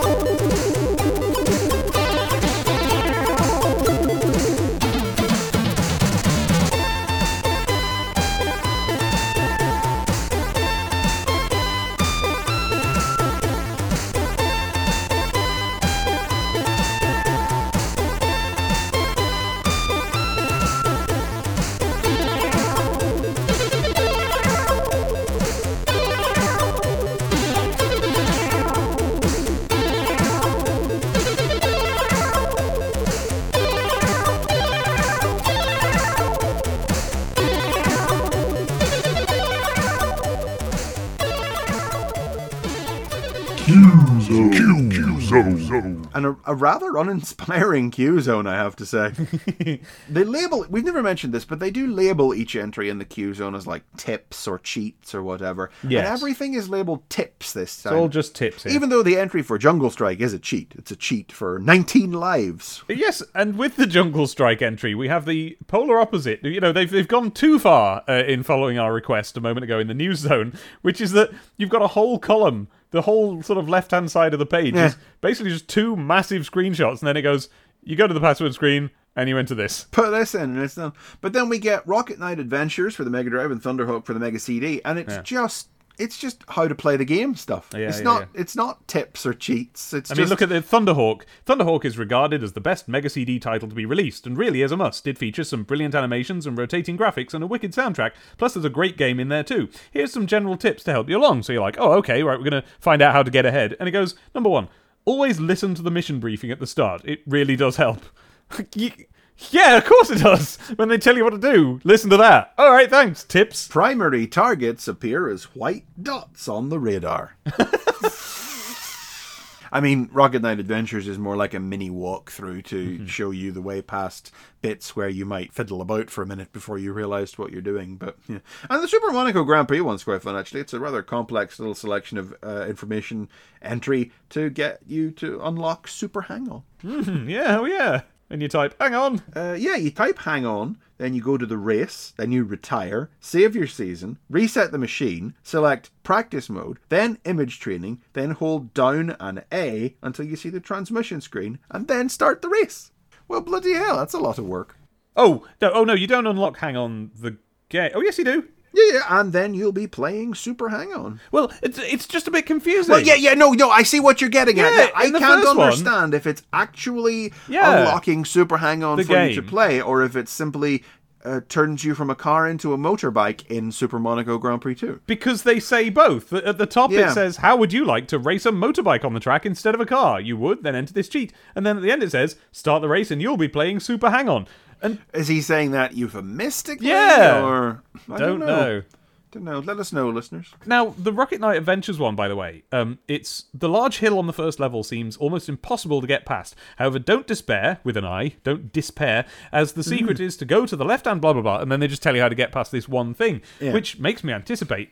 Are we going to be told how to get past the uh, Carnival Night Zone barrel in STC Good question. I don't know. in a future yeah. Q zone? I look forward to Keep finding an eye out. out for that. Yeah. And then they have uh, Game Genie for the Game Gear codes. First time they've done that, and they're reminding you that it's thirty pound. You can buy it now. No thanks. Tails. The Land Beyond, Part 1, written by Nigel Kitching, with art by Dave Windett and colours by John Burns, and letters by Elitta Fell. The Enchanter King summoned Tails back to the Nameless Zone for another mission. He must venture into the Land Beyond to recover the long lost third Enchanter King, Sherobe, who has been discovered to be a prisoner of the evil Trog. Tails departs accompanied by warrior and scholar Errol Blackthorn, but no sooner have they set foot in the volcanic wastes of the land beyond than Trog's minions attack. Well, here we are again. Um, you sound weary. so I so here's the thing. I feel like this issue answers half the weird ponderous questions that we were asking about the whole setup uh, in the last two episodes. Because remember we concluded at the end of last episode that the Nameless Zone uh, they talked about how they'd opened the portal back to Mobius. Yes. So that it must be somewhere else entirely. And yet, the introductory caption here says the Nameless Zone, the mysterious hidden region that most of planet Mobius believes only exists in legend. Well- and they talk about opening the portal to the Emerald Hill Zone. Not to Mobius. So this one really makes it sound like the Nameless Zone is somewhere on Mobius. Yes. Because they stress that the bridge that links to the land beyond is a dimensional bridge, so that it is moving across the dimensions. yes. You're right there. So that's the read of this one, but then I remember some of the Mark Eyles stuff later would very much the read from it would be that the Nameless Zone was a whole other world unto itself again. So just just based on this, I think Nigel was probably imagining it as like a, a, legendary region of Mobius, and it's and and not necessarily as I was calling it like a land of orcs and elves and that. And it's just that Trog and his monsters come from another dimension, and it just happens to be a zone in which magic is practiced. Uh, yes. Oh, I see. Okay. The, I guess I haven't been really differentiating between the two ideas of a land of elves and orcs and a land of foxes and orcs. I suppose. Yeah, yeah. Before now, there hasn't really been much reason to. Yeah. But whenever it's specifically described as being a dimension bridge, and Yes. the, the world Trog comes from is something else entirely, where all these other monsters exist. Yes, he comes from the Mordor dimension. Yes, exactly. I thought you were about to say that you hadn't been distinguishing between the idea of a zone and the idea of a dimension, and I was about to call you a filthy That's we're sticking with artist now. That's a yeah, I like that. we've got our own STCTP parlance now. Boomers and archists. the real Generation War. I don't really have anything to say about this issue. You know, they they No, there's nothing like happens in it, honestly. It's like they summon him back, they establish that the armor magically forms around him so he doesn't have to go through the trouble of putting it on. They have to go through the trouble of drawing him, putting it on. yeah. They they explain how Trog was banished and how his banishment coincided with the disappearance of the third Enchanter King, and then the Enchanter King is it's all set up. uh, It's all set up. I got confused while I was reading this because Mm-hmm. it seemed like they were telling Tails the story of how they defeated Trog, but he did that, didn't he? Uh, well, no, this is before. This is how Trog was banished to the land beyond before. Oh, uh, right. Yes, got it, got it, got it. And I mean, and it also establishes what we were pondering in a previous episode as well was that the idea that Trog had to defeat the champion of the Nameless Zone to enter it was a spell that the Enchanter Kings had cast to mhm. keep anybody out. So that's why Trog had to defeat Tails. It wasn't just some old ritual that he was following. It wasn't some Black Panther style king by combat ritual. It was actually a spell where he had to defeat their champion or he wouldn't be able to gain access to the zone. Yes. And the gag here being that uh, nobody would ever want to go to the land beyond, so there's no spell stopping that, so they can just saunter across the bridge, which is a, a decent crack. And everyone, all the orcs turn around and go, "What do you want here?" yeah. The name Errol Blackthorn.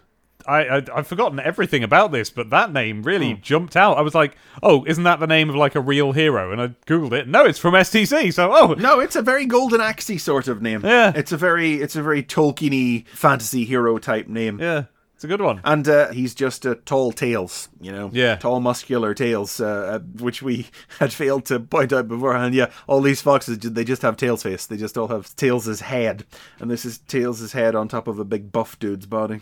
yeah, well, maybe that's because the tall tales is a manifestation of the tall tales tales tells. Sorry, saying that three times fast. Uh, uh, yeah, he is the bravest warrior who studied all known texts of the land beyond. Errol Blackthorn. But I mean, uh, that is about it. There's really not much to say here. It's all it's all setup. Three pages of setup, and then they go to the land beyond. That's it. And, That's and the setup that it's three pages of is is essentially like a retelling. You know, you could have done this in the previous version. Tails shows up, they Yeah. explain what's going on. They go go to that bridge and fight orcs. The Yeah, end. they could have told us who Trog was already, you know, but instead we get half a page simply summarizing how they defeated Trog and banished him to the land beyond in the first place. Honestly, it's almost as if the first two episodes were like the pitch, and now we're getting an expanded version of the same story again. Whereas if they'd made it a five part story, or however many parts it turns out to be, they could have had a bit more going on. I think it would have been, yeah, there would have been a better story if, Yeah. if it had been one big six parter. Do you know, I mean, it's ridiculous that this is the most notable thing I even thought to say, but hmm. Tails is actually orange in this one. So he is, yes. Yeah, that's because we got John Burns on the colouring this time, Oh. as opposed to Dave Windett colouring his own art. Well, maybe Dave Windett's orange had run out. Maybe! Speedlines. Well, there's a couple of lovely pictures. If this one here, Jurassic Sonic Yes. from uh, Danny McFarlane of London. Only a matter of time. Uh, yeah, if it doesn't put pay to everything we've been saying about the zeitgeist of the time with Jurassic Park and everything, and it's just like a Stegosaurus with Sonic's head, and instead of like plates down his back, it's got Sonic's spine. Oh, that's actually quite clever, isn't it? It is actually, I didn't really think about actually, it. I Danny said it out. McFarlane, there's more. I- yeah, sorry, Danny. We More going on were- in this picture that I yeah, thought it is. We were giving you credit for. Yeah. but at the top, he's done the logo as well. So there's a you know the the, the, the circle behind Yeah. Jurassic Sonic, and he's got. I mean, it's not a fossilized dinosaur version of it. It's just him sat there. But uh, w- when I say him, it's just the dinosaur that's got Sonic's head stood there. Yeah, they haven't done the skeleton or anything. No. The uh, the other picture on here is a little unfortunate. Um, it's uh, it's uh, Ewan Ogilvy from Carluke in Lanarkshire has uh, dressed up as Sonic. But um, But he doesn't seem to have wanted to. yeah, well, that's the thing. It's like I think it might just be a bad photo in that he doesn't look very happy about things because he's given the Sonic thumbs up and everything there. Yeah. but he's he's accomplished it by sort of it looks like just putting on like pajama trousers and a and a jumper. Well, I'm very impressed by the costume. Yeah, I mean it's it's like a closet cosplay they call it these days. Do they? Well, I mean it's not because he's got specially made things that have gone round his shoes and he's wearing gloves and and the uh, he is wearing a full This is uh, it. A cowl, a snood with Sonic's uh, his mum I think has, has stitched that for him, you know. Well, if she has, she's done well because the spines look great. She's done a good job, yeah. And they go down his back as well. Yeah, and he's got a little tail too. You know, it's there's a lot of work's gone into Yeah. this. Um, I mean, sadly, there is no good way to make a, a Sonic cosplay, so he does look like that kid from the picture on the front of the Sonic costume you can buy, staring off into space. A, a bit. He's not looking terribly happy, and the caption reads, "All dressed up with nowhere to go, Ewan fails to see the funny side." He's not looking too happy. There's just there's no two ways about it. He doesn't look like he wants to be doing it, but that must just be he just stopped smiling for a brief moment when the camera. Yeah, it's just an go up. unfortunate photo. Yeah, I hope, But unless su- he was really miserable and like was doing it under duress. Oh yeah, like this was the first time he'd had it on and had just seen his reflection and was like, "Oh." Yeah. Also, Dave, I- I'm sure you must have appreciated the unintentional 25 years on retroactive third level of comedy here. Go, go on. the fact that the this young gentleman's surname is Ogilvy, which was what Ken Penders wanted Sonic's real name to be. oh yes! Oh, you're right. Oh my god. Maurice Ogilvy, wasn't it, or something? Uh, Ogilvy Maurice. Maurice was well. The, the Maurice thing was a, one of those old gags from one of the early the Gallagher issues. I know it was a joke originally. It was um actually my middle name. Danger is my middle name. Actually, it's Maurice, but don't tell anyone. but uh, Ogilvy. oof. I So his he wanted his first name to be Ogilvy. Ogilvy, yeah. So Maurice was his middle name, and Maurice, and uh, he was known to his parents in the Archie comics as Maurice. The first time we ever learned that legitimately was uh, after the the big events of the 50th issue, where Sonic finds his roboticized parents, and they they call out for Maurice, and Antoine has a hearty cackle about the fact Sonic's real name is Maurice, and the the dad goes to say, actually, it's his middle name. His first name is Dad! It's Sonic.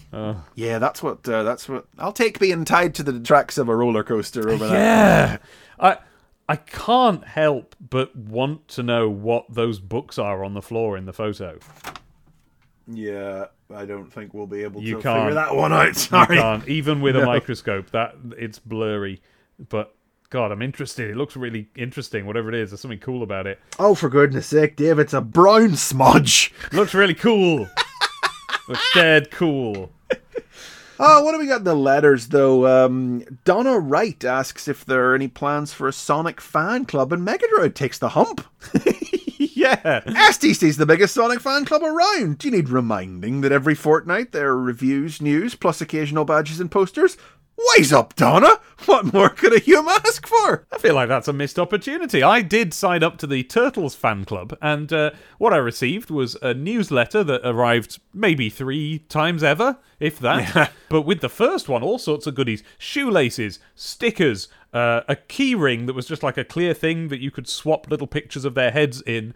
Um, that's probably all, maybe a bookmark, that sort of thing. But it felt like, yeah, a pack, a load of stuff. Well, it was always nice to get stuff, but to, To be honest, I think the sense of community, the sense of being part of a, a secret group of people, is much better accomplished through reading Sonic the Comic.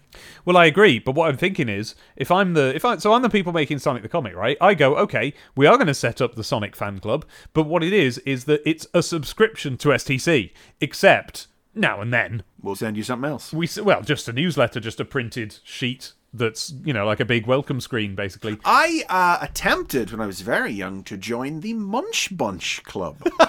Remember the Munch Bunch? The the yogurt people or the book series. The books. Oh wow, old school. Yeah, I got the letter back saying it didn't exist anymore. Oh, Yeah, and I, I, I wonder now, looking back, if that's why I never tried to join any fan clubs again.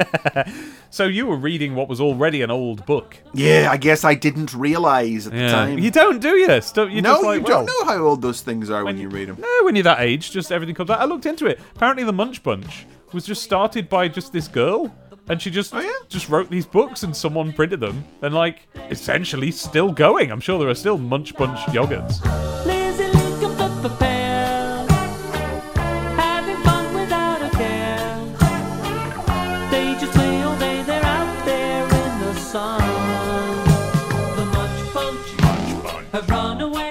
Ben Hughes says, Dear STC, I think your comic is great. I especially like the price because it means I can still buy my can of cola and my American hard gums. I then devour them as I rack my brains over Terminator for the Master System. But then he says, I also think that there should be some comic strips for girls to encourage them to play Sega games. And Megadroid just drops the gender equality ball entirely and it rolls all the way down the road. yeah, Megadroid, you're not impressing me here. Yeah, he, he says, uh, "Well, Ben, I'm so pleased that you're managing to rot your teeth while reading STC. That's what life's all about, eh? As for comics for girls, what did you have in mind? Barbie's Beauty Parlor, The Revenge? Well, Get bent, Megadroid. Yeah, I wonder what uh, Abby and Helen would have to say about that sort of behaviour. Yeah, I mean, after you do, yeah, Richard Burton. What was it? Wasn't he saying a couple of issues ago about Yeah, the- talking about the two bossy, The two bossy girls, yeah. In the in the offices, yeah. And Deborah Tate would eventually take over at full time. Yes, she ousted him. Well, and in fact, it was Deborah Tate. When Deborah Tate got in charge, one of the things that she did that was like probably her, you know, real hallmark stamp that she made on the comic was that she basically made Amy and Tekno the girl power Yeah. strip. Tekno was easily the closest any of the original characters came to being an actual member of the main cast. Yeah. Because there were no girls and they needed more girls, obviously. And that was, yeah, that was Deborah Tate's doing. I wonder if she even mandated Tekno's creation, perhaps. Maybe. I don't know. We'll have to see how the timeline lines up whenever we get. I mean, we could look ahead, but uh, where's the fun in that? I'm not doing that, no. Uh, not much going on otherwise here. We've got Scott Reed wants to know when the six button joypad's coming out. It's out now. Um, Gavin Cook hasn't been paying attention and wants to know why there isn't a Decap Attack computer game. Megadroid corrects him. Uh, and then uh, Keith Webb uh, is a big fan of Decap Attack. And then he turned me against him instantly. Oh, yeah. Oh, when he uh, he was wondering if there could be a map of Mobius including all the zones together with together with I'll, uh, I'll Together with- what uh, Chris is trying to say is not whole village. he says in bracket. I'm going to put the sound of like you know when you get hit and rings go everywhere.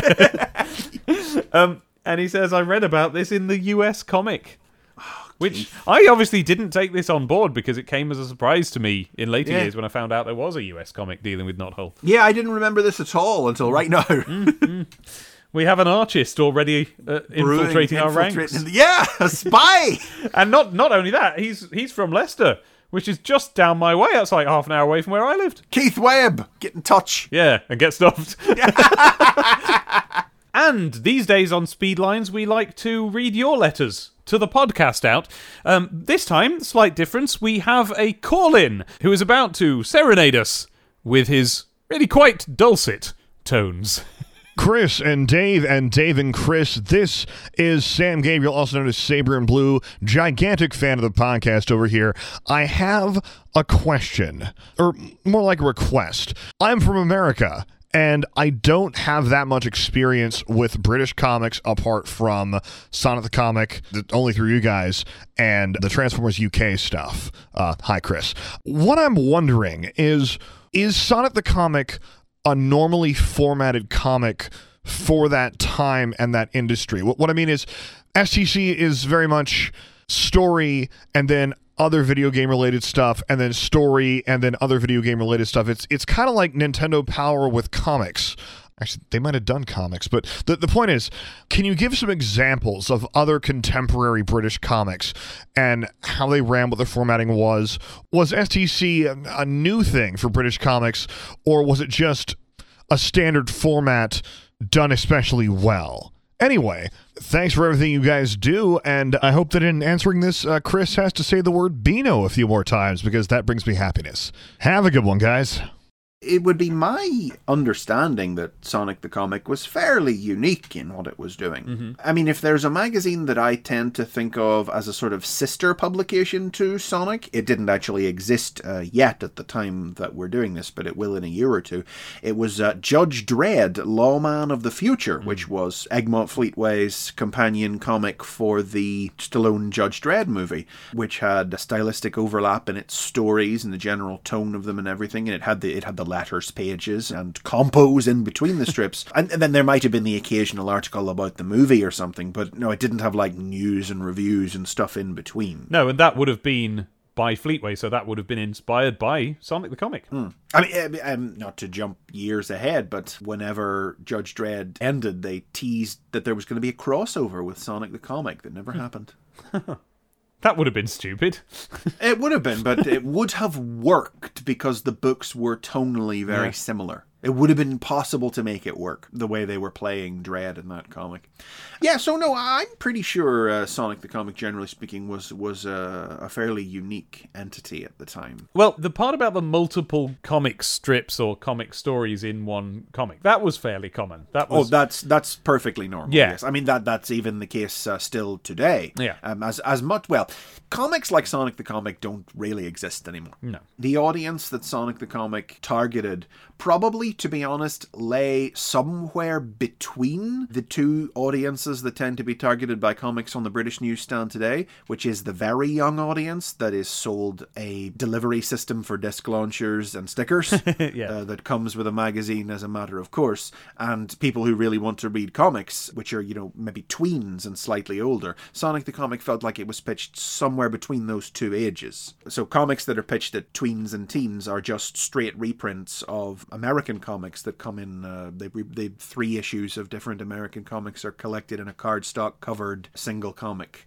where comics targeted at the young audiences with the disc launchers and everything would only tend to now have one strip in it, and you'd be lucky if it was eight pages, and then everything in between is quizzes and puzzles and mazes and spot the differences and, and Yeah. articles about what's new in in Minecraft. And back then, as the sort of the 80s cartoon franchise boom was happening, the comics that we got were often some American reprints and some original British material put together. Yeah, And that's what Transformers, Transformers being the, did. the ultimate example of it. Yeah. Turtles did that. I think maybe Ghostbusters did that. Yes, I think Ghostbusters sort of was largely original British stuff, Oh. but it did reprint some American stuff as well. But the idea of certainly at the time Sonic was coming out of, of comics having uh, multiple strips in them, there wasn't anything unusual about that. But the specific format of It's the Games magazine stuff in between that's new. Yeah. yeah, I think it knew it was unusual in that regard, and that it was maybe taking a bit of a chance. So I hope that answers your question, uh, except in one regard. Chris, could you say Beano a few times? Beano, Beano,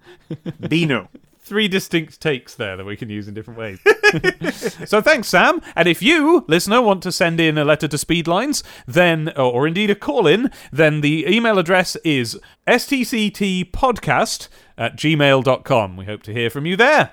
And if you have any examples that refute what we're saying, if perhaps our experience Hmm. or memories of comics of the time were limited, and you can think of some examples of other magazines that were like Sonic the Comic, please, yes, do let us know. Yeah. And if you've got any spare copies knocking around, I'd be interested to read them. Well, that brings us to the end of issue 18. For um, just as with the last couple of issues, instead of a next issue solicit on the inside back cover, we have the um, the subscription service coupon. and the data strip.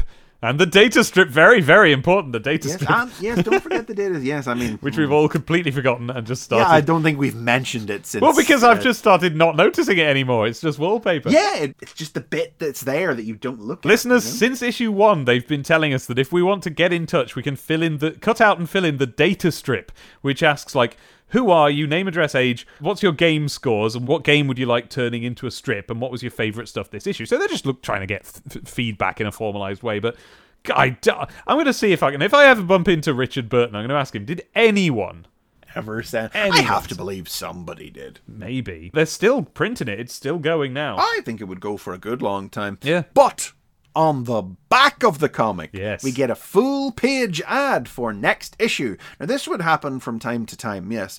I, I like this. Mm. I'd still rather have it in the little space that was specifically set aside for it and what it was designed for, and it would go back to that. I want this to be that space. This is better. I yes, it, it's also cool to have a full page ad for Yeah. next issue, and this is just the cover of the next issue. Kick it with the Eternal Champions. Sega's hottest new game is STC's hottest new comic strip. Nine Ultimate Warriors fighting across time for the soul of the future. Jeez, Wow, the soul of the future. Yikes, man! Yeah. And if this is next issue's cover, then we won't describe it yet. We'll keep you on tenterhooks. Hmm. so you'll hear all about this guy's many nipples in two weeks' time. Look at all his nipples, Chris. Yeah, I they're not nipples, but okay. Plus, Shinobi in an all new story and and Sonic the Hedgehog Oh! 3 Oh! review special. Oh, can't wait! Yeah. Oh! The action starts STC 19 on sale Saturday the 5th of February. One pound ten. One pound ten. We were all used to it at this point. Get your little coin and your other little coin down the newsagents. That's right. In fact, hey, why not take two pounds and you can use the remaining 90p for penny sweets, refreshers and cola bottles, penny sweets. Uh, or a can of cola and a, an American hard American hard gums, yeah. So if you're looking for issue number 19, uh, you will find that on Apple Podcasts. And if you do get it from there, please do leave us a review because it does help push us up through the rankings. Or you can find us on stctp.wigglehe.com, through which you can like us on Facebook and Twitter. Yes, we're on Twitter as at Sonic Podcast. We have uh, done away with the gimmick of Mr. Old Fash. Gimmick! He was a valued employee! Uh. But we're also on there individually as well. Yes. I am at Chris McFeely. and I am at Demon Tomato Dave. That was weird. I said ut as if it was just a word in the sentence, but it's a symbol. Never mind. It's a noise. And you can also find us on YouTube under those names, doing our usual stuff on there. I've got another podcast that you can listen to while you wait for the next episode. It's called Serious Disness, in which me and Jahan Ranasingh discuss animation things and Disney things and so on. Some of it is serious and some of it is frivolous. Go and find that on all of your normal podcast places. And you can check out my YouTube video series, Transformers The Basics, where I break down the history of one of my favourite franchises for new and younger fans. Our theme tune was synchronized by Sonic the Comic the Band, and we have been Sonic the Comic the Podcast. See you on the next level, gamers. Boomers. That's our sign off. Nah. That's not a bad sign off, actually.